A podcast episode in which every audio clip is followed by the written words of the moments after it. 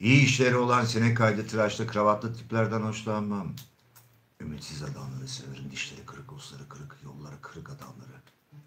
İlgimi çekerler. Küçük sürpriz ve patlamalarla doludurlar. Adi kadınlardan da hoşlanırım. Çorapları sarkmış, makyajları akmış, sarhoş ve küfürbaz kadınlardan. Azizlerden çok sapkınlar ilgilendiriyor beni. Serserilerin yanında rahatımdır çünkü ben de serseriyim. Kanun sevmem, ahlak sevmem, din sevmem, kural sevmem. Toplumun beni şekillendirmesinden hoşlanmam.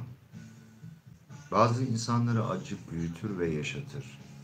Acı çekmeden, daha doğrusu yeterince acı çekmeden, yitirmeden, o korkunç yalnızlığı tatmadan kendisi olamaz bazı insanlar.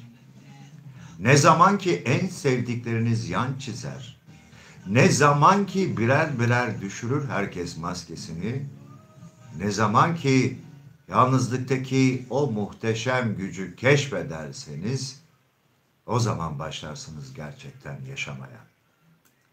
Sabahın altı buçuğunda bir çalar saat sesiyle uyanıp yataktan fırlayıp giyinip zorla bir şeyler atıştıran, sıçıp işeyip dişini fırçalayan, saçını tarayan, başka birine büyük paralar kazandırdığı bir yere ulaşmak için trafikte boğuşan ve tüm bunlara sahip olma fırsatı bulduğu için müteşekkir olması istenen biri hayattan nasıl keyif alabilir?